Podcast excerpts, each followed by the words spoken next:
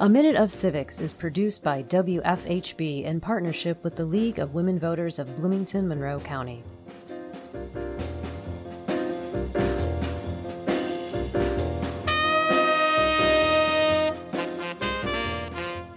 Hello, this is Betty Greenwell with the League of Women Voters of Bloomington, Monroe County, and I'm here today with Jim Allison, who is also with the League.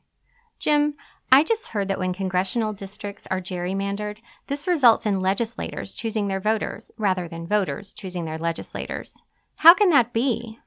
Well, this does happen in Indiana, and right now there aren't many rules to keep this from happening. Technically, laws require districts to have about the same number of people without discriminating against racial, ethnic, or language minorities. And districts are to be adjacent, which means just next to each other. So, how are legislators getting around this? Well, the laws don't provide much guidance. There are no requirements to create compact or competitive districts. Establishing a bipartisan balance is not encouraged, and political boundaries are generally not recognized. Rather than use a city or county boundary, these district lines cut through these boundaries haphazardly. If the Monroe County boundary were honored, then the county's population would warrant representation by one state senator and two state representatives. In reality, it's been carved into five representative districts and two Senate districts, with one of these overlapping into several nearby counties. Please tell me we're not stuck with this setup. No, we're not stuck with this setup. The districts can be changed after the 2020 census, when Indiana, along with all the other states, will have a chance to redraw their district lines to account for population shifts. This is known as redistricting. Okay, but what's to prevent Indiana's lawmakers from drawing new district lines that are just as imbalanced as the current ones? Well, in a legislative nutshell, citizen action, pushing new legislation. Citizens can get involved. They can demand that their representatives adopt new laws that would establish an independent, nonpartisan commission to redraw and balance district lines.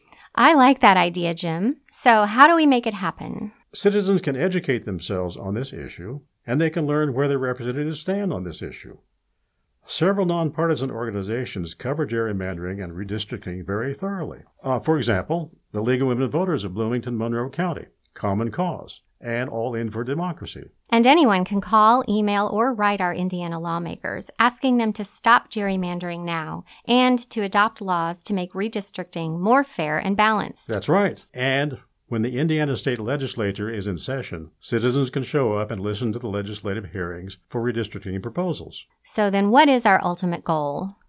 The goal of every democracy representative government. And how will we know when we're there? When a party that wins one third of the popular vote also wins one third of the seats in the state legislature or the U.S. House of Representatives, we'll know we're close to representative government. Well, it sounds like we have a plan then. Let's do this. Get out and vote. Yeah, let's get out and vote. A